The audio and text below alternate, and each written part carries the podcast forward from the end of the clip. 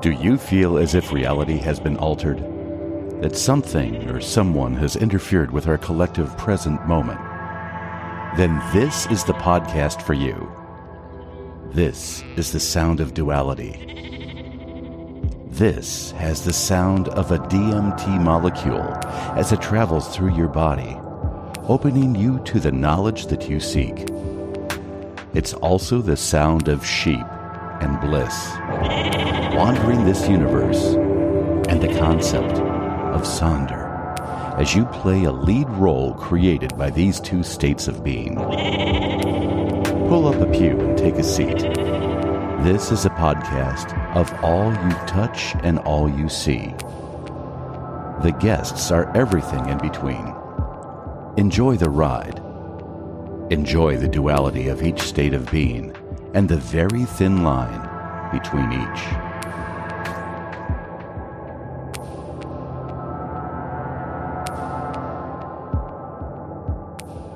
In an era defined by hyperpolarization, those with differing beliefs have never seemed further and further apart. There is a constant war raging between two seemingly opposing sides for who or what gets to define the narrative. Enter tome time. Cut through the noise of thousands of frantic and fractured voices. Rediscover the love for books and the prolonged, thoughtful state that they create. Discover nuance, define complexities, achieve thoughtful compromise, create the new narrative. Welcome to Tome Time. I'm your host, Nick Airus. Welcome to the next episode of the Tome Time podcast. Joining us is a best selling author, an incredibly talented public speaker, and someone who specializes in something that's close to my heart, which is the study of altered states of consciousness. With us is Anthony Peake.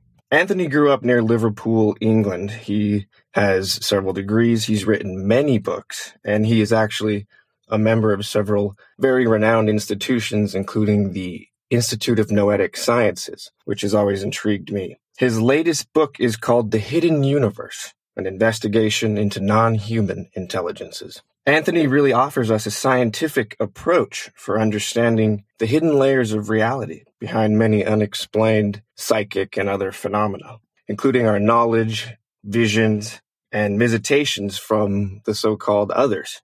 They've been called many things throughout history, from angels to spirits, from the watchers, from the archon to the jinn, from aliens to ghosts. Humanity has long sought for a better understanding of the nebulous intelligences beyond our normal human experience.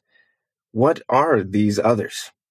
Where are they located? How can we contact them? What is really going on here? It's an honor to speak with you, and thanks for making this interview happen, Anthony Peake. Wonderful to speak to you as well, Nick. Um, very interested in this, how this conversation is going to bear out. Uh, it's going to be very, very interesting, I think. Yes. So, parapsychology is something that has always greatly intrigued me, and noetic science in particular, ever since I read the novel actually by Dan Brown. Don't know if you've ever uh, encountered it, but The Lost Symbol mm. really explores these themes. And for people who don't know, noetic sciences attempt to establish an evidence based scientific method for exploring what otherwise might be thought of as psychic or spooky, you know, paranormal phenomenon. Can you establish some of the standards for evidence and, and reasoning that you bring to these kind of controversial investigations? Absolutely. Um, just to, as a point of definition, um, I always have defined myself as being a skeptic. I'm very much from the skeptical wing of um, research. And indeed, mm. you know, I was a regular reader of the Skeptical Inquirer and various other magazines, and my bookcases are full of people who would be argued to be skeptics, people like Gardner and various other people. But for me, I go back to the statement made by Mar- Marcello Truzzi many, many years ago. It, it, it is regularly misquoted, misquoted as being said by Carl Sagan, which it isn't. It's actually called the Sagan proof, I think. But in fact, it was a guy called Marcello Truzzi who said extraordinary claims need extraordinary proofs. So, for example, if I turn around and I say to you, I saw a green car driving down the road, nobody would expect me to bring forth evidence for that because, you know, we can prove that green cars exist in, in we, how we define exist is another matter. But nevertheless, you know, we would agree in consensual reality, green cars exist and we share them within our consensual reality. But if I turn around and I said I saw a pink elephant floating down the middle of the street or I encountered entities or greys or whatever, my mm-hmm. level of proof and the demands that science would make of me to prove those extremes would be fairly strong because this is the way it should be. You know, extraordinary claims need extraordinary proofs. And right, that famous line from the Cosmos, yeah. I know exactly. And in terms of paranormal phenomena, you know, the very word paranormal, you know, above normal, these are things that do not fit in within the present scientific paradigm, but could be proof of something far deeper. But in order to convince the skeptics you have to engage the skeptics using their own tools. Now, for example, you know, the scientific method is basically things need to be repeatable. You know, if you make mm-hmm. a claim that you can get out of your body at will and you can move to another room and you can witness things in that room, all well and good. So all you need to do is to be tested. Somebody leaves a six digit number in that room, you go into that room, you read it, and then you come back. And these are the kind of claims that have to be rationalized and dealt with. And this is what I do. I very much deal with the science, and my starting point is always the science. And I move from the science to the evidential to the phenomenological in terms of people's experiences.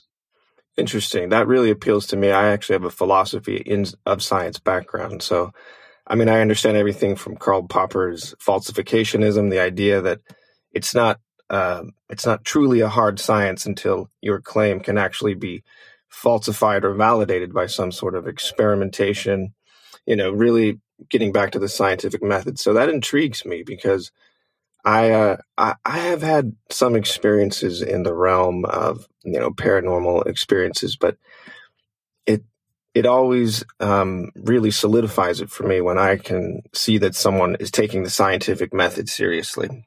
Well, I think it so, comes down to, doesn't it? It comes down to the application of Occam's razor. And it does, you know, in the final analysis, if mm. if you can come up with the simplest explanation is usually the correct one. You know, if you see a, a levitating table, the simpler explanation is that the medium is cheating, as Palladino did you know, mm-hmm. and we know from history that these people notoriously cheated. We also know that the area of parapsychology lends itself to cheating and people can do things for pecuniary advantage. They can gain money and they can do various things by claiming things they cannot do. And we have to separate the wheat from the chaff here. There are extraordinary experiences, as you intimated there. We've all had them. We've all had precognitive, many of us have had precognitive experiences. The question is, we need to, need to explain them within the, our present understanding of science, and this is what I've tried to do in my 11 books, is to say, right, okay, what's the scientific explanation for this? Can we have a scientific explanation for life after death? Can we have a scientific explanation for deja vu, precognition, these things? And I believe I can present them. Absolutely. There was a powerful quote you shared from William Blake's poem, The Mar- Marriage of Heaven and Hell, that said, If the doors of perception were cleansed, everything would appear to man as it is infinite, for man has closed himself up till he sees all things through narrow chinks of his cavern. A central theme of your new book is to use the lens of altered states of consciousness to see through the veil of perception into more layers or dimensions of reality. Scientists use entheogens, or more commonly psychedelics, to study how people are encountering and or communicating with various non-human intelligences and thus try to investigate these phenomena with all the rigors of the scientific method to better understand these other levels of reality, as well as the entities, as you call them, these things from somewhere else. In the intro to your new book, you describe a hypnagogic light experience you had with a team of researchers on the shores of Lake Geneva. You write, What I experienced that weekend totally changed my understanding of what reality truly is through the effects of the hypnagogic light experience, I was introduced to a perceptual world beyond my everyday experience. A world that seems to be all around us, even though in ordinary states of consciousness, we simply do not perceive it. Can you describe for our listeners what exactly this hypnagogic light experience entailed? And what do you mean by a perceptual world beyond our ordinary experience? The hypnagogic light experience is a machine that was invented or designed from the bottom up by a consultant neurologist called Engel, uh, called uh, Dirk Proeckl and a consultant psychologist called uh, um, Engelbert Winkler. Engelbert Winkler came across my work many years ago. He had a near death experience when he was a child and had been searching for an explanation for the experience he had, which actually led him then to become a psychologist and become a consultant psychologist. Now, he has, uh, we had a mutual friend called Evelyn Elsaesser Valarino who works at the University of Geneva and is also a researcher into near death experiences. She's written books with people like Kenneth Ring and she's a member, as as I used to be, of the International Association of Near Death Studies. Mm. And she'd mentioned that I was planning to visit her in Geneva, and immediately Engelbert said, "I need to meet this guy, and I need to show this guy." This new machine that they'd built. Now, it originally started because Engelbert, when he was working with traumatized children, realized that he could put children into light hypnotic states when they were under natural light. Now, in Switzerland with the mountains, sometimes, you know, the light isn't always natural or it's bouncing off things. So he wanted to create as best he could, as close he could to natural light. So that's when he approached his good friend Dirk Proeckl to say, Dirk, can we, can I work with you neurologically and your understanding of how the brain works, how the the uh, the neurons in the brain work, and how they interface with each other? In such a way that we could build a machine that could, could facilitate light hypnotic states. They then realized that they had something more here and they started to work with stroboscopic light as well as intensities of light. And they found that when they did this, people would see things differently. That, it would seem to change the way the brain structured itself. Hmm. And this machine is very much based similarly. There was a guy called Gysin who in the, ni- uh, the 1960s worked with people like Burroughs, the American writer. And they worked on something that they, they, they had a light device, um, but it was nowhere near as clever as this. This is completely different to anything that's on the market. So anyway, they invite me over and they bring it over. They drove, they drive over from Austria. They work in the, they live in the Tyrol in Austria, a place called Kufstein. And they drive over to Geneva to Evelyn's house and they wheel this machine in. Now, again, if anybody's interested here, if you you look if you search for me and Lucid Light Device or the Hypnagogic Light Device on YouTube, you will actually see the incident I'm about to describe because somebody filmed it when it was, it was happening. So. Hmm. They wheel the thing in, and I don't know, probably you're not old enough to remember, but in the 1950s, there was a movie called the original version of War of the Worlds with Gene Barry. Yeah. And the UFOs in that look just like this machine. It was I've really, seen it. You have. Yeah. So you know where the UFOs are, and you see the UFOs, the thing that comes out the middle of them with the eye. It looks like that. So they wheel this thing in, and I'm thinking, oh my mm-hmm. God, this is going to be quite freaky. so I then sit down in front of it, and they switch it on. You close your eyes, and all you see is flickering white light. Now, I started to feel slightly embarrassed here because they were so excited. They gave me this one of the strongest effects they could give on the hypnagogic light device. But I sat there for about five minutes and nothing happened. And I'm thinking to myself, hmm, what am I going to say to them? How am I going to pretend something happened? Right, right. And then suddenly something did. And it was extraordinary. Because what initially happened was it was if there was somebody had thrown blue paint into the right side of my visual field. And then somebody else had thrown red paint into the other side. And then they started merging together and they, the, the colors started to spin like um, mm. a hmm. vortex. And then it was like I was being drawn into this channel of colors. Rather like again the sequence again. Obviously, you know your movies. The, the ending sequence of 2001: A Space Odyssey, where they go through the Stargate. It was like that. It was like a near death right. experience. I okay. was pulled down this this this place so mm. I turned around to them and I said, So you've changed the colors, have you? And they said, No, no, no. You can open your eyes ever so slightly now to see. And I opened my eyes, and to my utter astonishment, the light was still white. So these colors were being created by my brain. They were not being created by the light at all. nor were the vortices and everything else I was seeing. Okay. So then I closed my eyes again and then it started to get totally strange because I could see in my extreme right periphery vision. The only thing I can describe, the nearest thing is a scotoma. Now, I suffer from classic migraine, and a scotoma, for anybody who's a classical migrainer, will know that it's when your visual field starts to break down. You get these kind of jagged patterns in your visual field. Yeah. And it's Floaters a breakdown. And whatnot. Yeah. Okay, so it's a breakdown in your visual field, but it was in my extreme visual field. So I said, Can I look away from the light? Because there's something extraordinary happening down there. And they said, Yes, you can look away because your brain has now encoded the light. So I looked down and I still to this day cannot believe what I saw. I was looking down at the surface of a planet.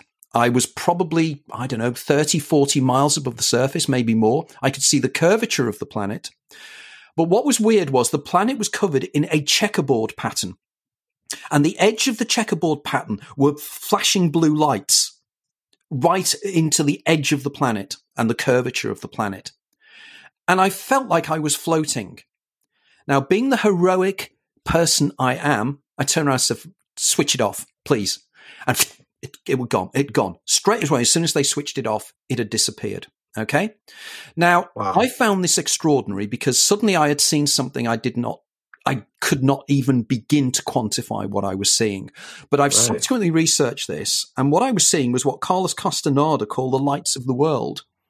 It, it, these blue lights are a symbol that people have. Now, on top of that, I contact a friend of mine. I was explaining a guy called um, Robert Bruce, who lives in Australia, who's an out of body researcher. And when I ex- described it to him, he told me, he said, "Look at the back page of my my own book, his book." And he said, "Is that what you saw?" And I said, "Yes, it was." And he said, "That's the astral plane. It's what you'd seen." And not the astral plane, the, the, the, the, the checkerboard pattern was the astral plane. And I, I thought, right, okay. So then going back to the story, then we then start discussing various things not to do with the light experience. And as we're talking, I start to feel the strangest sensation, and it was a vibrationary sensation in the center of my forehead. And this started to continue, and it was as if something was going bzzz, bzzz in the center of my head. That it continued all through the evening, and that night I had the most extraordinary dreams. I dreamt of snakes. I was seeing snakes, snakes were looking down at me and everything else. Now, I've subsequently researched this whole effect, and I believe what the hypnagogic light device does is it stimulates the pineal gland to excrete, or more arguably, synthesize from melatonin, an endogenous substance which an associate researcher of mine has called metatonin. It's endogenous dimethyltryptamine. It makes the, mm. the pineal gland synthesize uh, dimethyltryptamine, which is one of the most powerful hallucinogenic substances known to man. Right. And what other people would argue was opening my third eye. Hmm. Yeah, it's a more sort of traditional way of describing it, right? It is, but effectively, I think it's more than that because I've now written extensively about dimethyltryptamine and dimethyltryptamine experiences. And indeed, mm. I work with researchers in the field who are doing controlled research on dimethyltryptamine at the moment at Imperial College in London, and also yeah. some associates I know working down at Sussex University as well. So yeah, some- we're going to get to that. Um, okay. Just really quickly, I want to touch on the idea that so you've something's been triggered in the neurology. Yes. But then you start to so you're you're having an experience of seeing something that wasn't there before, but now you are. And so it, it has to do with this idea of, of the hidden layers of reality that your book is kind of unpacking. And in previous interviews, I'd heard you say that Einstein actually believed in sort of hidden variables behind physical reality. In effect, that, that reality has different levels of reality encoded into this sort of 4D, 3D space and time dimension that we're in. And you discussed the fact that there's been really, even in established fields, uh, an accepted failure of the materialist reduction model of reality. It doesn't quite capture the complexity of all these different multiple layers beyond our five senses. And, uh, you know, minds like Albert Einstein and John Archibald Wheeler, who's highly underrated, he coined the term black holes, was highly influential in the Manhattan Project. Uh, Einstein and Wheeler agree that the new models of reality show that this is a participatory universe, that there's some way that our consciousness is actually bringing things into existence essentially by having an experience. And I'm wondering, can you comment on that process particularly? Oh, absolutely. This is exactly where my work is going at the moment. And I'm starting to pull together material for next book, my next book. And mm. this is the area I'm going to be exploring in greater detail. I think what we have to realize is that the materialist reductionist model is very, very effective. It, it is the reason that we were able to communicate now. And it's a very simple process. It is literally you take an object and you reduce it down into its component parts to understand how it works. Like a motorcycle, you take a motorcycle apart so you understand how the internal combustion engine works. You can similarly take apart matter in such a way that you can break it down to its basic components of its molecules and its atoms and its subatomic particles. Right. This works very, very well. The problem is this when you start to get down to a certain level of reality, it starts to break down. Because as quantum physics has taught us, you know, quantum physics that was first suggested way back in 1900 by Max Planck when he did a presentation at the University of Berlin. The issue is that when you get to the extremely tiny and the very, very small, the solidity that we believe is around us just vanishes. For instance, material, physical material objects are 99.9999999999996 empty space. Mm. The things that are made physical within that are then um, the objects that make up the internal mechanisms, the electrons that are whirling round or supposedly whirling round uh, the central nucleus of the atom. But these objects themselves are not basic objects. For instance, an electron is a point particle, which means it has no extension in space. Within the, within the nucleus of the atom, you have the proton and the neutron, both of which are in turn not basic particles because they're made up of quarks. And they are made up of a group of three quarks. There'll be a two up quarks and a down quark, or two down quarks and up quarks. Quarks themselves are then point particles, which again don't have any extension in space. These subatomic particles then exist within fields. And the fields are carried by, and the electromagnetic field are carried by things called bosons, which are things that carry the information. A classic boson is a photon. Now, a photon is a point of light. Now, photons are the things by which we see the reality around us. But photons are incredibly peculiar objects. They have zero mass or very little mass. And again, they have no extension in space. Also, they can only ever travel at the speed of light. Now, Einstein taught that at the speed of light, things happen. There is no time at the speed of light. So therefore, the objects that are making you see the external reality, which we know is 99.xs empty space, are in mm. themselves mm. are particles that have no extension in space and are timeless. Okay. So this certainly makes reality seem incredibly peculiar. Now, right. the materialist reductionist model cannot even begin to address this in any way.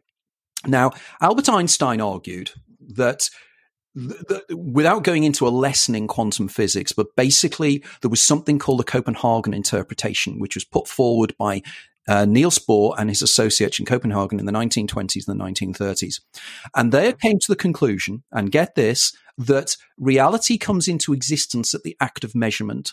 That all these subatomic particles, and this is a known fact, before they are measured or observed, are literally waves of probability. The subatomic particle could be anywhere in the universe. The moment they are measured makes them traduce to a solid particle be it a point particle, that could be located in a specific place and location. Now, the question is, what do we consider to be an act of observation or an act of measurement? Well, there's an argument to say an act of observation is by a sentient being. So therefore, there's a, an argument to say that the act of observation brings about reality. Einstein didn't like this, as he once was quoted. He said, I do not believe that the moon does not exist if I do not look at it. And he argued that there is something beneath the quantum physics and the quantum particles we see, which he called the hidden variables. Now, there's a very famous quantum, well, he's not that famous, but he should be, um, who is an uh, Anglo American uh, called David Bohm. And David Bohm took Einstein's ideas and he said that at a much deeper level of reality, there is order and there is sequence, but it is to do with the fact that reality itself is holographic in nature. It is created out of information. And at its base level, physical reality is not physical. It is just information. And recent research has shown that information itself has a form of solidity to itself that it okay so that's a good that's a really great segue building on that can you expand on what this this new model that goes beyond material reductionism what does that structure look like uh, well, this is where it becomes fascinating because um, David Bohm, where this is where the area I'm working in at the moment is that David Bohm argued that, as you say, that the true nature of everything is information, and that everything is enfolded within itself. So when we think of three dimensional space, three dimensional space itself is an illusion because, as Einstein argued, space and time are the same thing. Space and time are not related. They are the same thing. They are space time. So therefore, t- time and space, time does not exist in space and space does not exist in time. They're the same thing. They are enfolded mm. in each other. And the same argument goes for all physical reality. It is far more complex and far more fascinating. Now, Bohm argued that things worked holographically. Now, the interesting thing about a hologram is that if you take a holographic image and you break it into parts. It's not like a jigsaw puzzle. If you had a jigsaw puzzle and you broke it into parts, each each part of the jigsaw puzzle has a, a little component part of the overall image. A holographic image doesn't. A holographic image, if you break up a holographic image, each part of the image contains the whole image. It may be denuded, but it's the whole image. Now, this is starting to then tell us something really fascinating about reality because suddenly we have what he called the implicate and explicate orders. That there's an implicate order that everything is based upon, which then consciousness brings out by its act of observation into the visual world and the world of the senses that we experience. So there's a direct one-to-one relationship between you as your observer, the observer of the reality you see, and the observe the, the reality that's outside of you.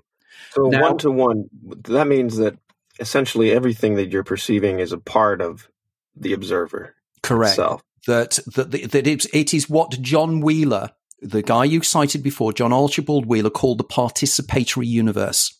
Mm-hmm. And you know, people will say, "Oh, John Wheeler, who was John Wheeler?" Well, John Wheeler was the guy, as you said, that came up with the term of black holes. And in fact, this whole model depends upon black holes. This is really intriguing, and this is black holes are crucial to all this. Um, and it is the idea that within an enclosed system, the second law of thermodynamics argues that energy can only ever change from one energy form to another and can never be lost. But it has recently been proven that information is energy. Now, if I then threw my computer into a black hole, effectively that information would be lost forever, which contradicts the second law of thermodynamics. Right, and this right. is why this is why people like um, uh, Stephen Hawking, right? Stephen Hawking came up with his concept of Hawking radiation. Mm-hmm. And it's mm-hmm. the idea that information does not get sucked into a black hole, it gets smeared along the event horizon of a black hole. Right. And it is turned into digital. There's a mirror image. One part of it falls into the black hole, and there's a mirror digital copy that is created on the on the, the edge of the Schwarzschild radius and the edge of the black hole. They then have suggested that the edge of the universe itself, imagine the universe has been expanded for what, 13.8 billion years since the Big Bang. It's like a huge inflating balloon. And they argue, and the, the, there's more evidence for this, that on the edge, the edges of this huge balloon, like we call it the balloon, there are Planck square lengths. Planck, Planck length is the smallest length uh, of, of, of distance you can have of matter and the Planck length and Planck squares, they say that each Planck square can contain one qubit of information. That is digital information. And literally, we are living within a two dimensional hologram that we perceive as a three dimensional reality. Now, again, this is not my crazed ideas. This is, this is quantum physicists, the latest research in quantum physicists. People like Craig Hogan at the Perimeter Institute in Canada is working on it. A guy called Juan Maldacena and, and a very famous Israeli physicist called Jacob Bekenstein all work upon this model. And it's the idea that reality and consciousness are much more closely related. We perceive information and from information we create the external reality from mm. us, from our acts of observation. We collapse the wave function. And this is almost bringing together the Copenhagen interpretation with the Einsteinian sto- uh, stroke Bohm model. So, linking this back to the to the, the book, it seems as though what we're collapsing, they say, is just mathematical probabilities. But um, the, the hidden universe or the invisible universe, which is the subject of the book, from which these um, these entities arrive, I think it's a good time for you to maybe mention the your your terms for both the sensorial experience world, but then also the world beyond our senses, where, you know, it's possible that non-human intelligences, intelligences above or on, in a different plane than our own exist. What are those terms? Can you introduce those to us? I can indeed. I use the term the kenoma and the pleroma. I use the pleroma quite specifically because one of the, the biggest influences on my thinking, not necessarily in my beliefs, but in my thinking in the way I structure the way I understand the world is Gnosticism. Okay. And the Gnostics were a first century schismatic Christian sect, but their beliefs actually came from an earlier time. The, you know, the ancient Greeks had very, very similar ideas. Also, Gnosticism was the thing that the Sufis in Islam were interested in. And it very much links with the concept of Maya that you have in Vedanta. And it is the idea that there is a reality behind this reality, a reality that is denied of us because, you know, your wonderful quotation that you used earlier on from William Blake. Mm-hmm. We are locked within the cave, within, within our cavern, within Plato's cave, for want of a better term. And our senses take out information. The brain is an attenuator as Henri Bergson argued, the French philosopher C.D. Broad argued it in 1954. Um, Aldous Huxley wrote a book on it, The Doors of Perception. And the idea is that our brains don't give us the full informational field because we are, we need to be able to, in, to take the information in to allow us to survive within this simulation, within this, whatever it is that we exist within. But there's a reality behind it, and that's the pleroma. Now, the Gnostics argue the pleroma is where the real world is.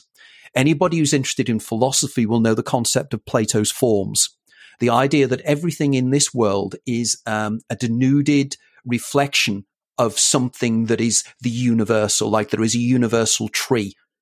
And the right. trees that we have here are reflections of that.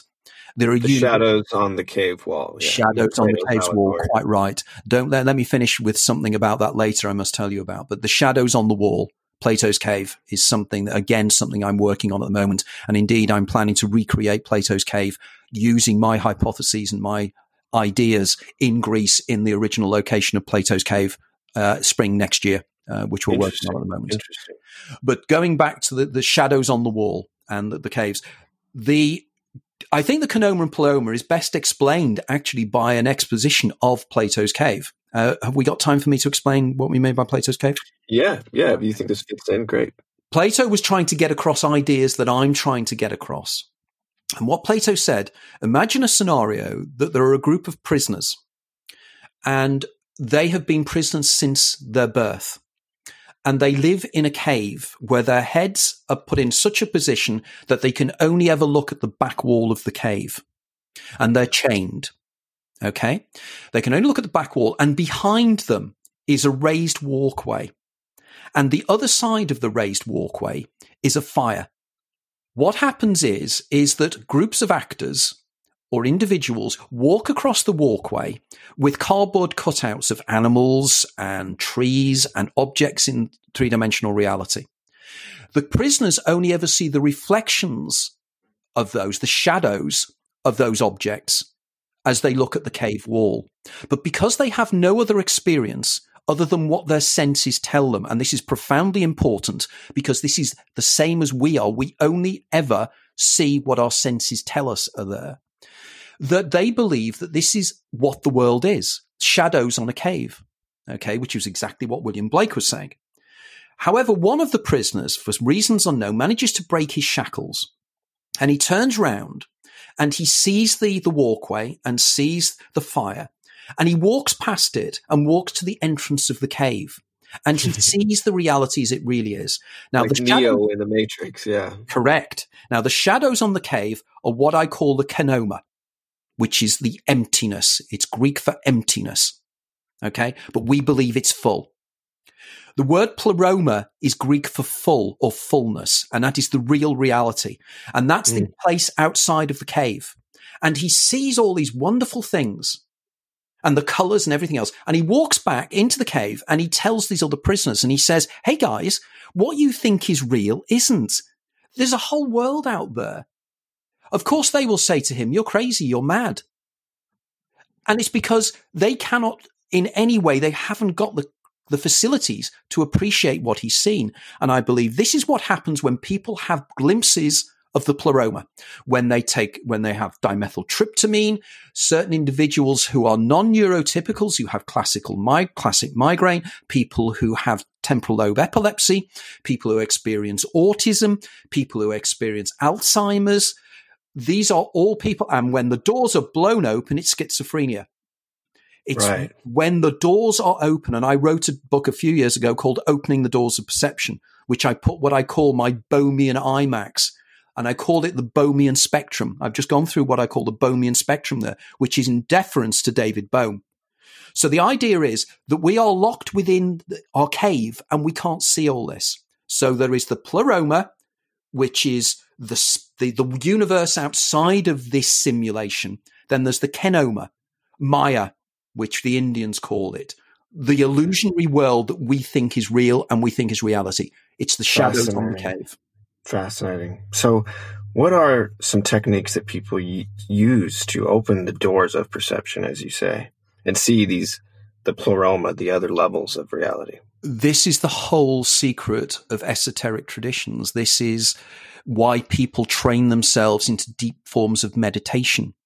This is why deep meditators see the world in a different way. It's mm-hmm. the idea of seeing the reality behind the reality. The terms are used many, many times in different ways. It's just focusing your attention. As Jacob Boehme, who was a, a Protestant mystic in the 17th century said, a man can go insane just looking at a pewter dish because suddenly you will see things in things and your focus will change.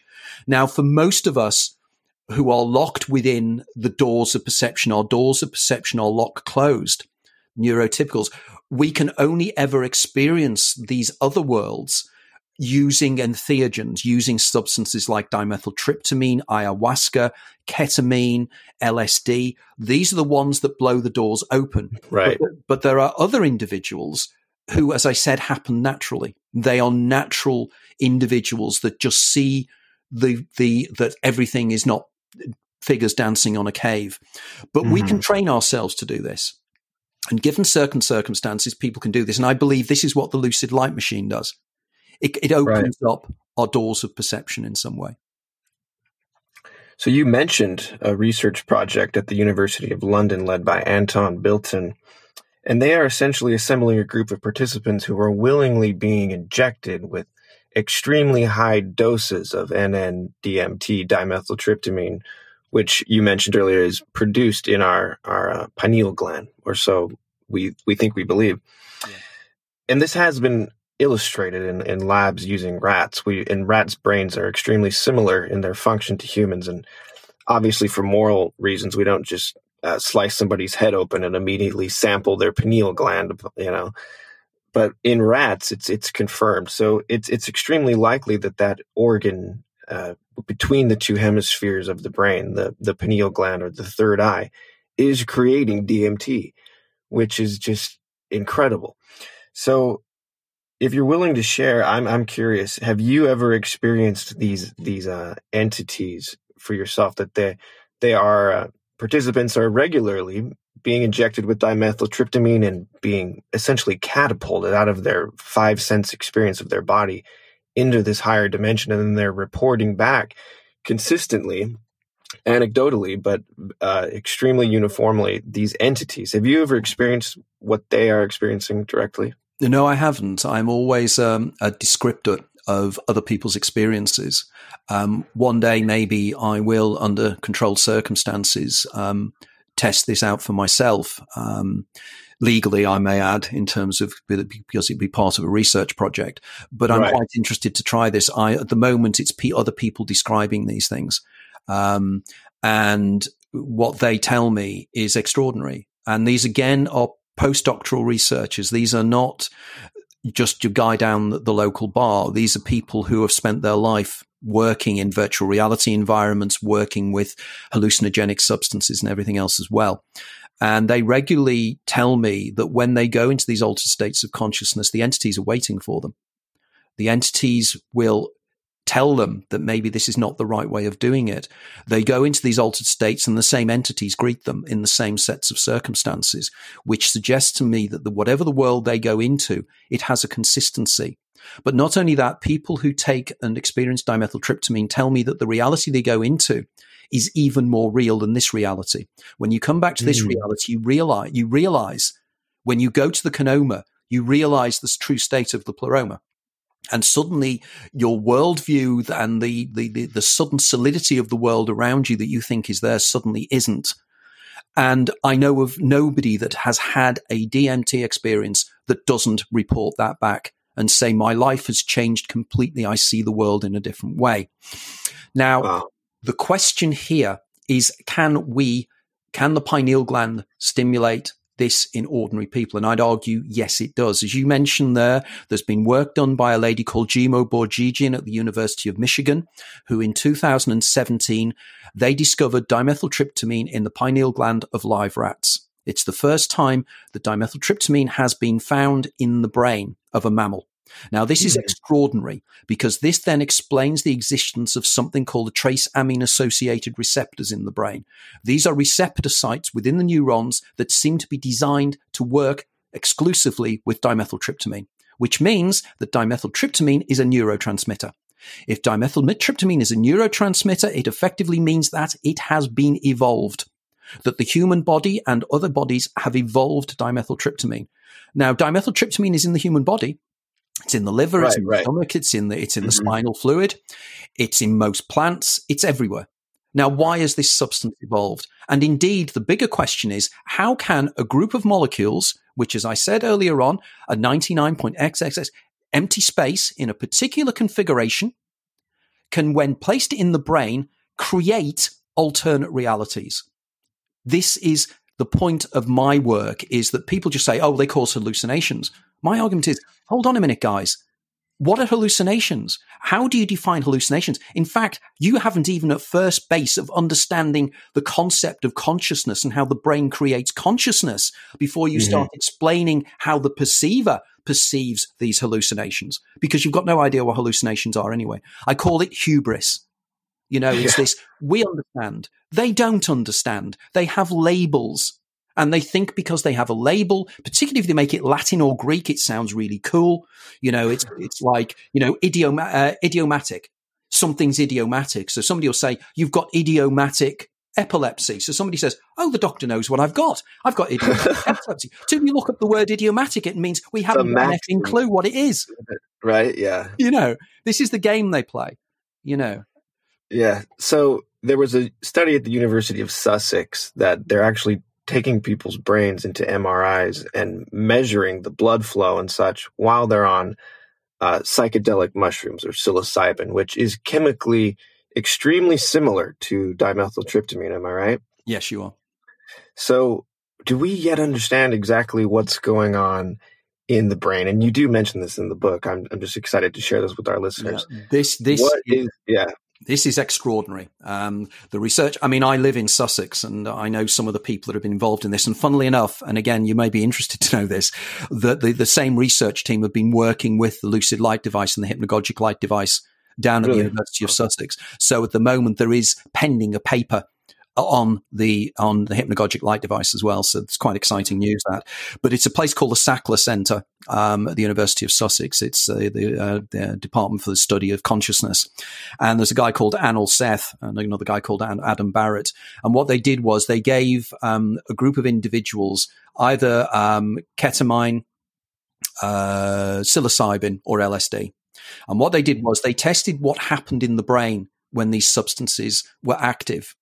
And what they discovered was extraordinary because ordinarily, the argument is that sleep is some form of um, denuded version of consciousness, that you're, you're, you're less conscious when you're asleep than when, than when you're actually actively awake.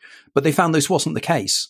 That when these people went into these altered states of consciousness, the brain worked in a completely different way. It suddenly started work, the signal diversity There were more diverse signals taking place, but also the brain was less integrated.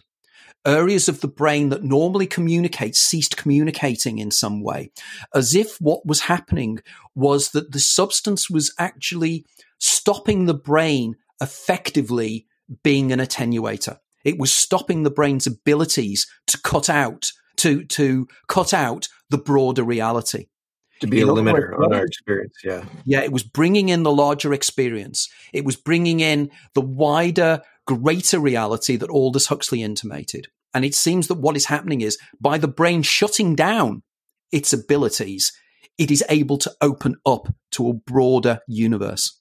Mm. Mm. so you said that in instances where people are experiencing this broader reality, often incredible things happen. Like someone, say, has a dream and they discover that they actually were sharing their dream. And you share a, a really interesting story in the book about Sam Treasure's talking white cat. Uh, can you share that with us? I certainly can. I mean, Sam is somebody that's going to be working with me on a lot of the projects going forward as well. Mm. Um, Sam Sam's a young Canadian, and she was telling me one day about her her out of body experience. She has very very powerful out of body experiences.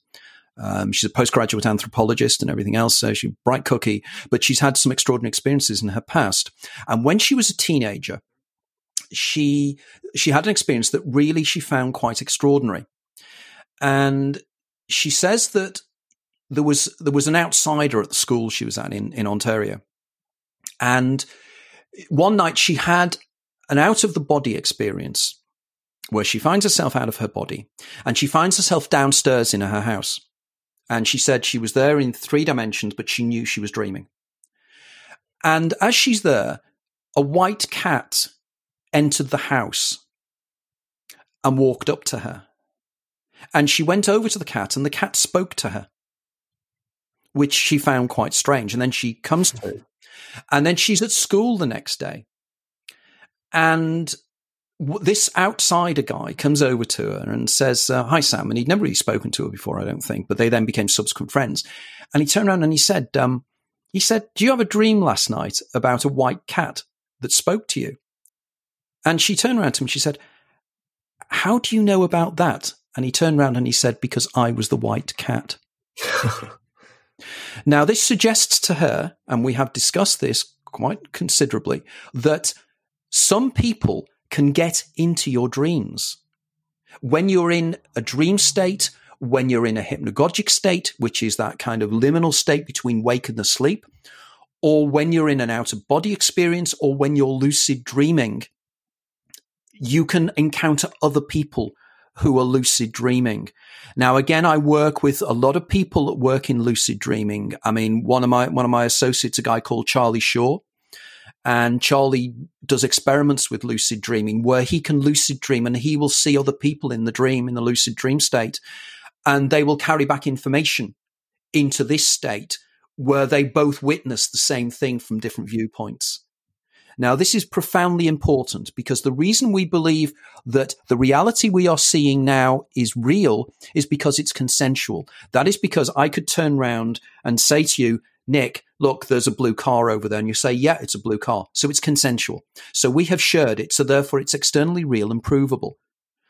But what happens if somebody goes into a dream sequence and shares the same information and brings it back? That suggests that that reality by the criteria we use now about what reality is, is just as real.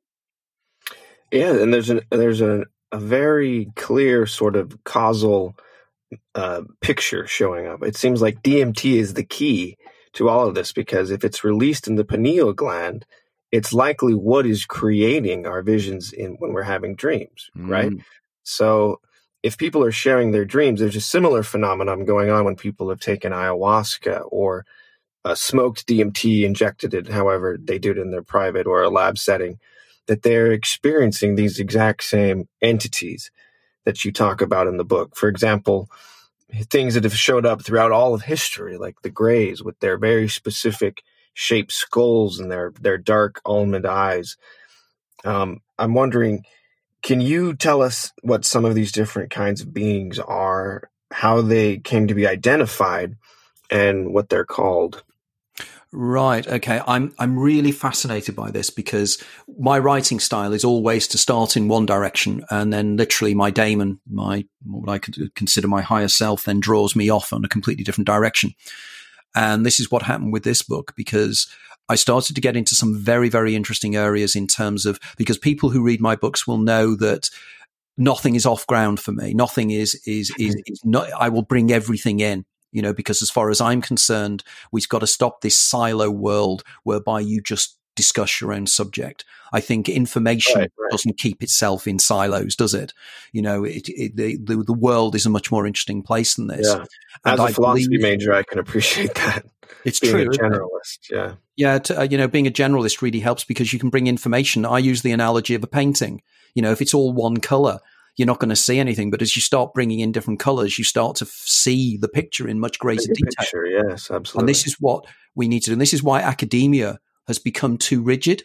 It's because people are experts on the the the knee movements of the less lesser spotted grasshopper, you know, which is all well use. But that person knows nothing else about anything else, but are considered an expert because they can call themselves doctor. You know, right. And there's not much money, at least in terms of grants and connecting dots that are going to upend Correct. you know all these different you have the corporations and industries and fields. Yeah. But so going back, so again, you know, with my interest in Gnosticism, but also when I was at university, I mean, I studied the sociology of religion and the sociology of language and various other areas. So I'm always quite interested in belief systems and how they mold the way people think. And I am developing a model that says that I'm calling it the egregorial model of reality, whereby we collectively create external reality from our own anticipations, our hopes, our fears, our dreams, just like we create dreams. And dimethyltryptamine, endogenous dimethyltryptamine, as Rick Strassman said, there is evidence that dimethyltryptamine, endogenous dimethyltryptamine is our reality modulator. And it's, it's what dimethyltryptamine that creates the external world we think is external to us. But it's a far more interesting thing than, than that. So when people experience these entities, I think they are both part of us and not part of us. We create them, but they are independent of us. There's a kind of a feedback mechanism going on here. This is why I call it the egregorial. Egregores, the word egregore is Greek for watcher. Now, if you go into the history of the Bible and you go into the history of, of, of Islamic teaching, you will find this concept of the watchers, the Nephilim. These are entities that seem to come from somewhere else. In the Bible, they talk they landed on Mount Hermon, and they then uh, they had sex with, with with human women, and they taught humanity certain skills, and then they they seem to disappear again, and they seem to go, or they seem to to, you know, it's strange. But these creatures always seem to the certain factors I discovered in the book that I find intriguing about them. They also always seem to be related to darkness. It always mm. seems to be that they, they are found in caves or round caves. For instance, the jinn, which are the, the, the, the, the malevolent beings in, in, um, in Islamic teaching, particularly in Sufism. Now, the jinn, the, the jinn in the Quran, it says that the jinn were made, and this is crucially important for the way where my model is going at the moment. They said the jinn were created out of smokeless fire. We were made out of earth and water, and the jinn were made out of smokeless fire. Smokeless fire is to me another description for a substance known as plasma. Plasma is another form of matter. It, it is to do with ionized atoms. Okay. And it, it is, it flows in a different way. But can you imagine entities that were made from plasma would be very different to what normal physical entities would be. They could move around things. They could reappear. They would appear as light beings under certain circumstances. Now, I believe this is what these entities are. And I believe they can use our thoughts to bring themselves in from the pleroma or from areas between the pleroma and the kenoma. The areas that people argue when they, they are shamans, the, the, the upper world and the lower world. If you look into esoteric Sufism, if you look into the Kabbalah, you look into Christian esotericism, you look into mysticism, they all argue about these, these areas that are above us or around us that we can't perceive under normal circumstances, but entities can come through. Now, these entities seem to use our hopes and our fears to bring themselves into existence. This is why I would argue that fear is involved here, why ghosts seem to engender fear in people, because it's the fear they need in order to manifest. People, when they have uh, circumstances where, I don't know, where they have sleep paralysis and they, they, they sense the cowled figure during sleep paralysis. These again are the entities drawing themselves into us, but they are part of us. And I think the alien greys are exactly the same. They are all part of the same phenomenon. Now, again, one of the, and again, it was Sam Treasure that pointed out to me this, the American TV series of the moment, Hellier. Hellier hits on so many of the areas that I'm writing about. It is uncanny. It's synchronicity writ large. Okay. Mm. And it's again the idea they come in the in the in this TV series, they come to similar conclusions to myself about the true nature of poltergeist activity, of ghost activities. There's almost this kind of humor involved. Synchronicity is involved in it, jokiness is involved. And of course, if you read the writings of people like Terence McKenna, the people that write about dimethyltryptamine and ayahuasca, what do we have? We have the cosmic jokers. We have the machine elves. Right, right. We have these the creatures that and the elves, I think elves, elves are just a different version and a different interpretation of the greys. You know, mm. the greys are like they're elvish in the way they, they, they react. And also they can manifest particularly, for instance, with my own mother. My own mother t- saw a grey in her bedroom and she described it to me in detail. Now, my mother was developing something called Charles Bonnet syndrome. Now, Charles Bonnet syndrome is again when the doors of perception start to open and individuals who have Charles Bonnet syndrome start to see and get this, they see little creatures, they see children, they see small creatures everywhere. And it's because the DMT in their brain, and the reason this is happening is because, and again, I do the neurochemistry of this. And again, if anybody's out there who thinks I'm wrong, fine. I'll, you know, correct me on this. But I argue that what is taking place during, because my mother was developing Alzheimer's, and there's a direct relationship between Alzheimer's disease and Charles Bonnet syndrome. It's a precursor for it. That's how I got the diagnosis. What happens is with, with, with, um, Alzheimer's is that there are things in the brain called amyloid plaques. And what they do is they literally destroy, they blow up the neurons, they destroy the neurons, but they particularly destroy s- certain things within the neurons, um, which are the structures that hold together the neurons themselves. Okay. Mm. Now, these things, these structures within the brain, these structures within the neurons, a guy called Stuart Hameroff and Roger Penrose, they work together with something called a model called orchestrated objective reduction. And they argue that these little structures called microtubules are the things that allow us to actually tune into the reality field. These are the things using quantum physics and using zero point energy. These are the things that vibrate at certain ways and actually create the the interference patterns that create the holographic nature of what external reality is. And I think I think I'm right in saying I'm the only person on the planet that have made these links. I may be wrong, but I don't know of anybody else that's made these links. And these it seems extremely cutting edge, and I, I poke around in these fields if you can't tell, and I haven't seen anything that is quite advancing such a, a complete picture yet. No. Well, thank you. That's good because what I think is is that when these uh, amyloid plaques destroy the microtubules, they stop like the psilocybin, like the research done at the Sackler Center with with um, hallucinogenic substances. I think this mm-hmm. is what happens when individuals have Alzheimer's, because what happens is their, their brain areas are switched off in exactly the same way. And I will guarantee, and I'd love to do the research on this, I will guarantee that if you did a, a, an analysis of which parts of the brain are shut off during these experiments at the University of Sussex, and you look at the parts of the brain that are shut off when somebody's decreasing their brain capacity because of Alzheimer's, you'll find they mirror each other. Wow. I will guarantee it. Well, that is definitely falsifiable. That is a real scientific experiment that can be made. It is, and it's the first time I've thought about this, to be honest. You know, so that's really excellent, Nick. I'm I've honored. Yeah. before, but this is the way of doing it, and I think Alzheimer's. I think autism is the same. There is something in autism called the the uh, the extended world syndrome. A guy called Markelo, I think, came up with this. And why do autistic children react the way they do? They react the way they do because their world is full of noise and sound because they're mm-hmm. accessing the pleroma they're accessing the the true nature of reality and they can't handle it. Wow. You know, and this is why they act the way they do.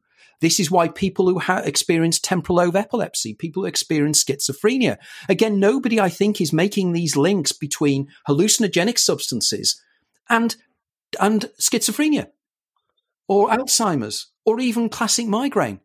You know, classic migraine. Because, it, because it's cutting off the, the parts of the brain that are an inhibiting factor. Correct correct. And I think I think the hypothesis works. Um, and I, I, I am, I have to say, amazingly disappointed. And it sounds vain, but it's not meant to be. There's the little, little me going, for God's sake, listen to me, guys. And I see all these academic piece, papers being written, and I see all these people, and I see people like, I don't know, um, a classic example is somebody like uh, uh, Lanza, De- Lanza, who yeah. wrote the book um, by the bio, biocentrism. You know, there is by, uh, Lanza has a tenth of the material in his book Biocentrism than I have in my first book, Is There Life After Death? We go down the same paths, but I take it to so many different areas and I link so many bits of the picture. And Lanza's book is huge. Lanza, they were going to give Lanza, people were suggesting that Lanza should have got the Nobel Prize. And I'm sitting mm. there going, hold on a minute. My book came out four years before his. Yeah, we yeah. say exactly the same things, and nobody's interested. You know. Well, I, honestly, I think the more commercially interesting things get, the more sort of uh, up in their ivory towers. A lot of the academics get. This you, you should take this as a compliment. It it reminds me. It seems almost as epic as Albert Einstein before he hired that uh was it a German to fly or to use the telescope to photograph the solar eclipse. It's oh, like yes, to show the you've done the experiment. So you should really follow through and do those those um, scientific experiments. Well, we are more working on this. The, as time has gone on, there's more and more academics coming to me, and there's more and more academics actually reading my work now, going, "Whoa, woof! This is quite That's exciting. Quite exciting." exciting. And we do need to to work on experimentation. At the moment, I'm in negotiations for my doctorate uh, with one of the UK universities. And one of the things we're planning to do is a series of experiments and write them up in academic papers so I can get a PhD by publication, um, which, which could be quite interesting, I think, and hopeful. Groundbreaking, groundbreaking stuff. So, you discussed the idea that consciousness cannot be explained using normal particle physics. We've been over this a bit. And recent discovery suggests that there is even a more fundamental microscopic almost sub quantum field known as the zero point energy mm. field. Yeah. That is emanating our consciousness as essentially, you write in the book, a source of light. Uh, in effect, there's no such thing as empty space because at that micro level, uh, supplying our consciousness, the zero point energy field is constantly just exploding with energy and information. And this relates back to ancient, ancient ideas, such as uh, the idea of the pleroma in Gnosticism or Qi in ancient Chinese mm-hmm. philosophy or the Akashic records from uh, ancient Indian philosophy. You theorize that it may be the pineal gland, and this is kind of putting a button on everything we've talked about, is the source of DMT.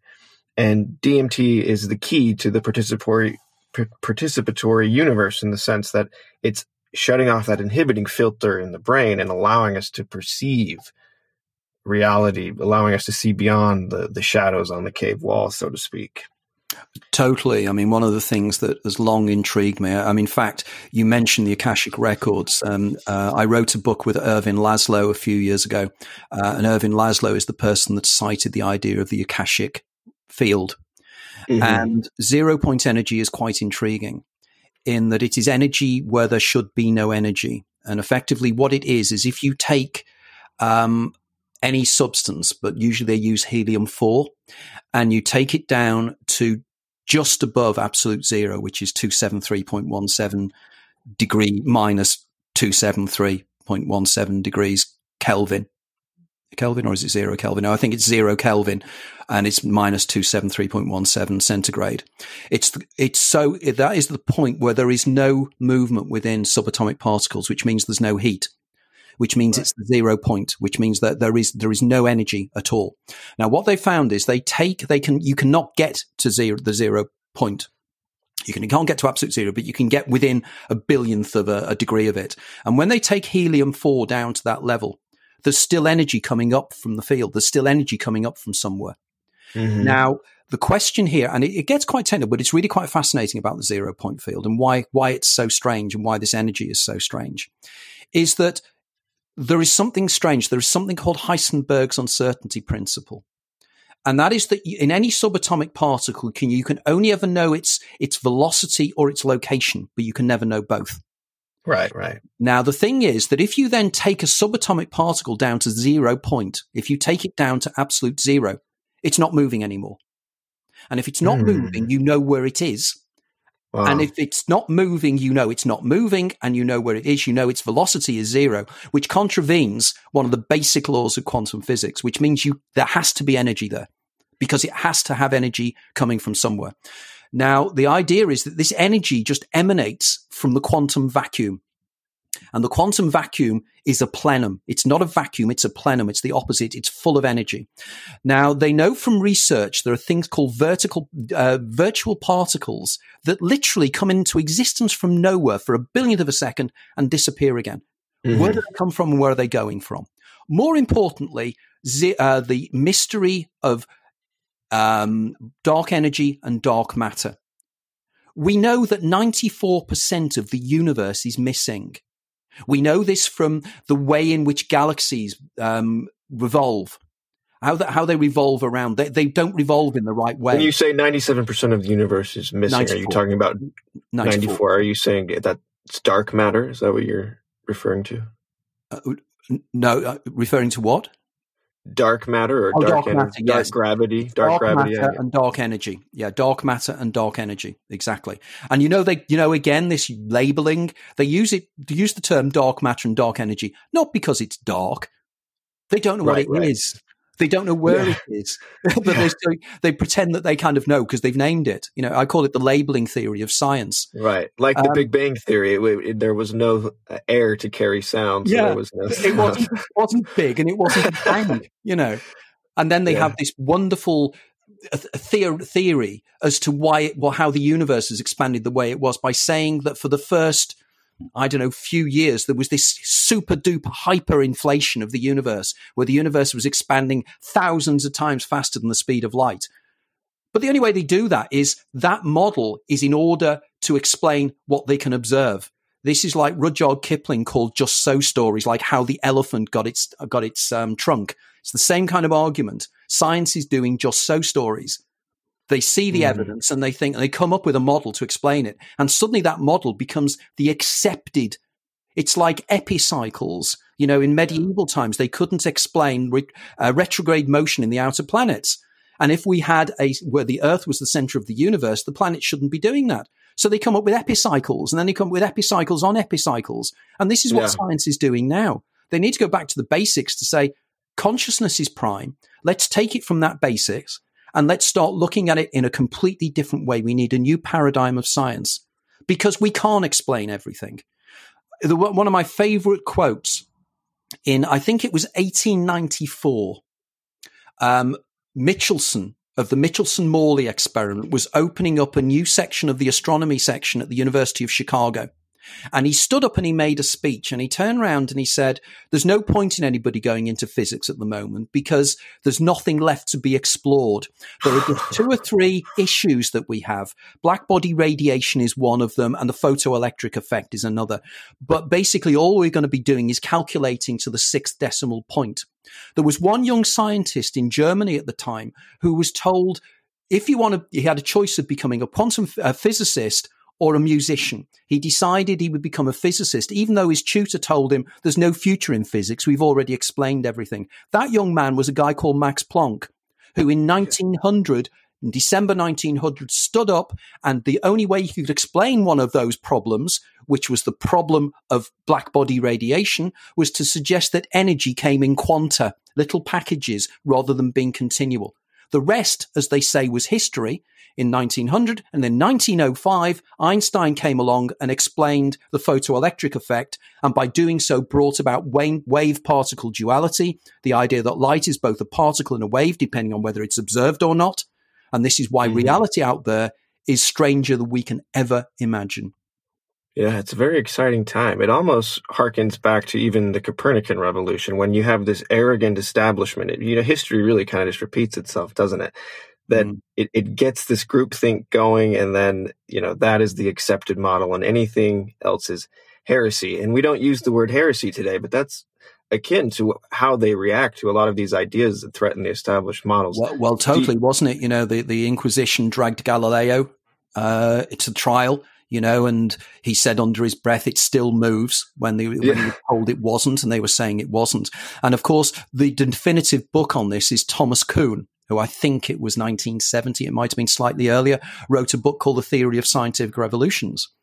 And he argued. I actually you know, had to read some passages from that in school, yeah it's a good book, isn't it? It's excellent. And it's always been something that profoundly affected me because we know that one science and one paradigm grows out of the other, but it goes, it develops because of the, the black swans or the white crows that are in the science now, the things we cannot explain. And as science mm. has developed, and I think it was Fred Hoyle that said this, the astronomer, when he said, you just need one thing to be proven that contradicts the modern scientific model and the whole edifice collapses. And I think that thing that's going to be proven is probably going to be precognition. Either precognition um, and people being able to predict the future, or possibly the idea of, of entities coming in from somewhere else. Mm. So, precognition, what the CIA has already been working on, right, for years. Oh, in, in terms, terms, of, of it, uh, scientific remote viewing, things of that nature. So you you could absolutely be right. Um, final question: Does the simulation theory of reality, something you also talk about, become more or less likely, considering what we now know about this hidden universe, about you know the key of DMT opening up the brain to see uh, more of what's going on? Uh, the idea of the zero point energy field uh, backing up, giving this real scientific gravitas. Is it what does it look like for the simulation theory going forward? Yeah, I think the first thing that the simulation theory has to do is to find a new term because the word simulation implies that it's based upon something else. Because, of course, that's what a simulation is. It's, mm-hmm. it's a simulacra. It's something that it looks like something else or is made to look like something else as Baudrillard said, and Philip K. Dick, somebody I've written about, used to write about. So we need to come up with something different. It's more uh, and a program, a, pro- a projection or a projection a, or something, a hologram. Yeah, it's something like that, and it's the idea that the reality we perceive is not what it seems, and it seems to be based upon. And I think the point that we're going to f- discover is the more we know about information, and the more we know about the nature of information, you know, way back in the 1950s and the 1960s, a guy called Claude Shannon. And it was Claude Shannon that first came up with the idea that information has a form of physicality to itself, that it has some kind of reality that we don't understand. And that everything at its basis is information and information processing. Now, there are a lot of researchers now, you know, there is the old idea that the old paradigm doesn't end by people changing their ideas. It ends when the old scientists start to die away and the new scientists start to come up. And this is what's been happening in the last 15 or so years. There's a lot of young scientists coming up. And I, I cite one particular example, a guy called Vlatko Vedral, who is uh, a British uh, Serbian quantum physicist who was, I think, and may still be professor of quantum physics at the University of Singapore. And he wrote a book two or three, a few years ago now, putting forward the whole idea of why it is that the evidence is overpowering that the true nature of matter and reality is digital and that everything is digital information. Now, if digital meaning bi- binary, binary, yeah, it's it's actually qu- it's qubits. It's actually quantum binary information. Okay. Mm. Now we know from the work that's been done, even Google are working on this now on quantum computing. Now, qu- quantum computing is quite fascinating because it implies that Hugh Everett III's PhD thesis in 1957, where he postulated the many worlds hypothesis, has validity and that this is one of a number, probably billions of simulations, all of which overlap on each other. And all these simulations are subtly different from each other. The ones nearest us are, are closer to us, and the further away you get, the, the, the more different they become. But get this, if that is the case, it means that there is a Nick and an Anthony or a Nick and a Tony having exactly the same conversation in millions of universes at the moment, but each one is subtly different. Okay. Now, quantum computing works by realizing that there are alternate universes and actually doing the calculations in these universes.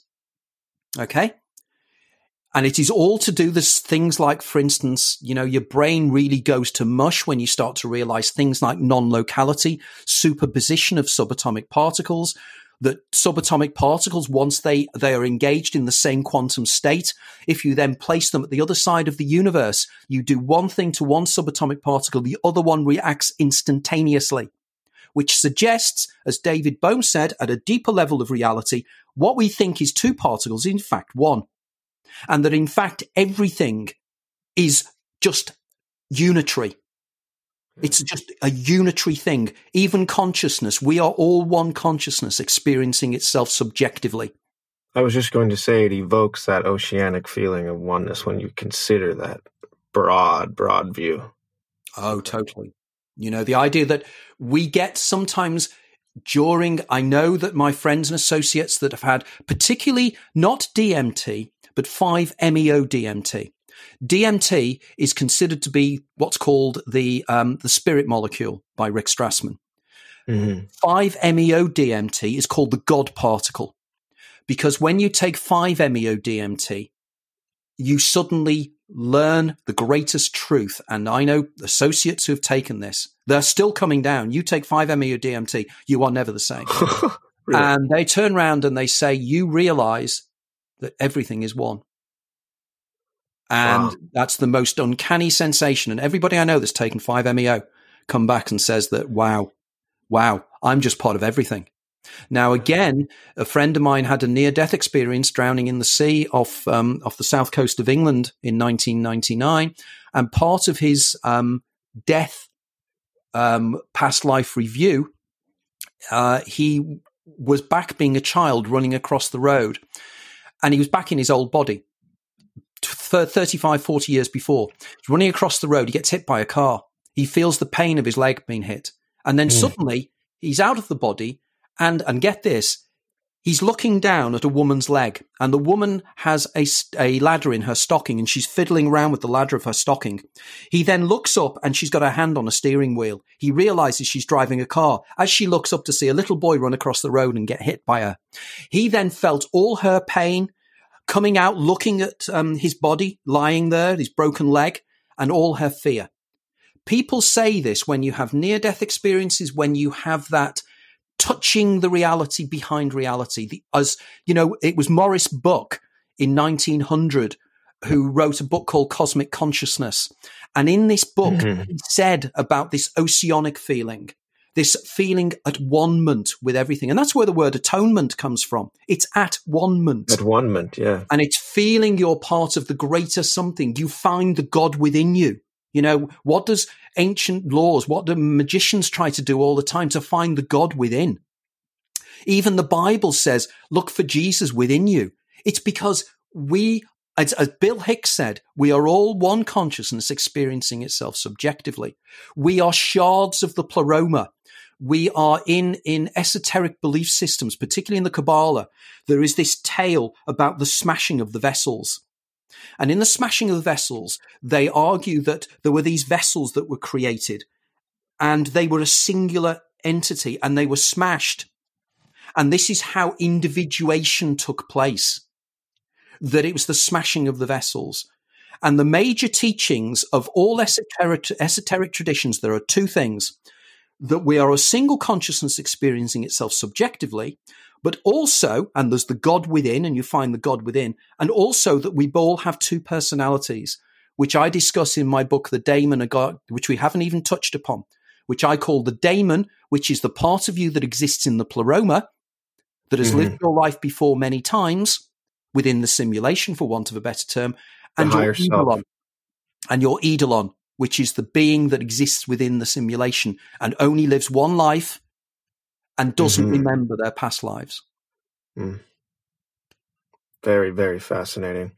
Well, I don't know how we could end on a more empowering note than realizing that everything is one and we are essentially at a certain level. Not that we are God, but uh, God is all of us and we are it. Exactly. All right. Well, thank you, Anthony. Wow. What an amazing conversation. I think that may be my favorite podcast I've ever done. Uh, is there anywhere that people can follow you, sites that they can subscribe to you? I highly recommend that they check out The Hidden Universe. Yeah, no, sort of. Um, if you're interested in my work, um, my books, you can order my books from any bookshop you want. Some of the bookshops will have them in there. Uh, that's both in the USA and in the UK and in Canada. Um, also, my books are in, um, at least one of my books is in every major European language and some minor European languages. I've got two books going into Greek um, in a few weeks' time. Um, all my books are on Kindle uh, and on Kobo and various other digital outlets. Three of my books, and there will be a fourth coming out soon, are all on are on Audible. Um, so you can listen if you're interested in this. Uh, again, you just go onto Audible and order it there. If you want personal signed copies of my books, you can go onto my website, which is anthonypeake.com. That's Anthony with an Anthony with an H and Peak with an E on the end. Also, I'm extremely active on Facebook. Um, and I'm more and more doing Facebook Live broadcasts. We've started doing these more regularly, and we're going to be doing them once every week or once every fortnight. And myself and Sam Treasure are planning to do um, joint broadcasts on this as well in the future. In terms of um, Instagram, I'm becoming more and more active on Instagram. You can find me on Instagram on uh, Ferryman54. Um, so check that out as well. Um, join me. There's uh, all my books have all have their own Facebook sites as well, where you can debate and discuss. But join me on there. I've got around about 11,000 people involved in Facebook at the moment. I'm up to my limit on 5,000 friends, but you can follow me. It's unlimited on um, Instagram. So by all means, join me on there and join in.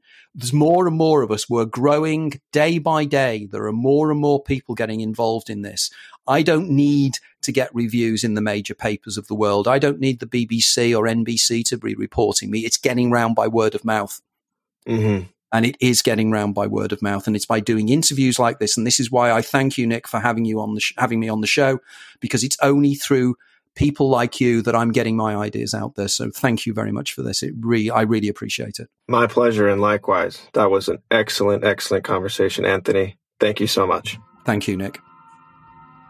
Remember, you can follow me on Twitter, Patreon, Parler, YouTube, Facebook, and Instagram at Nick Airus, and on nickairus.com.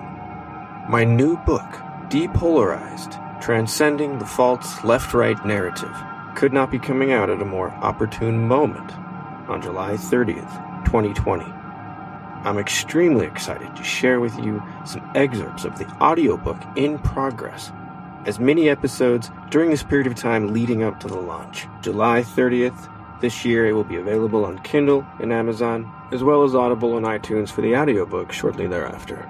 This episode will also be available on our partner podcast, Pull Up a Pew, hosted by Drew, who also hosts our Missing Persons podcast slash tool. It's the companion to the OWL, once was lost missing persons phone app tool, which every single person listening who has children or even just elderly adults or friends or family who are mentally challenged. Definitely give the OWL podcast a listen, probably download the app. They are changing the game when it comes to missing persons. Be sure to check out Anthony Peake's work. I know I'm going to YouTube to check out the Hypnagogic Light experience video for myself.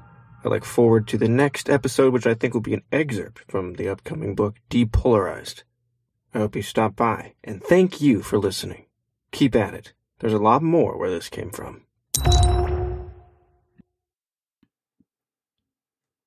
All right, that concludes another episode of Pull Up a Pew podcast. I want to thank Nick Airus and our sister podcast, Tome Time, for doing this absolutely incredible interview of one of my most favorite people on the planet, Anthony Peake. Please remember to hit the five stars if you enjoyed that interview for Tome Time.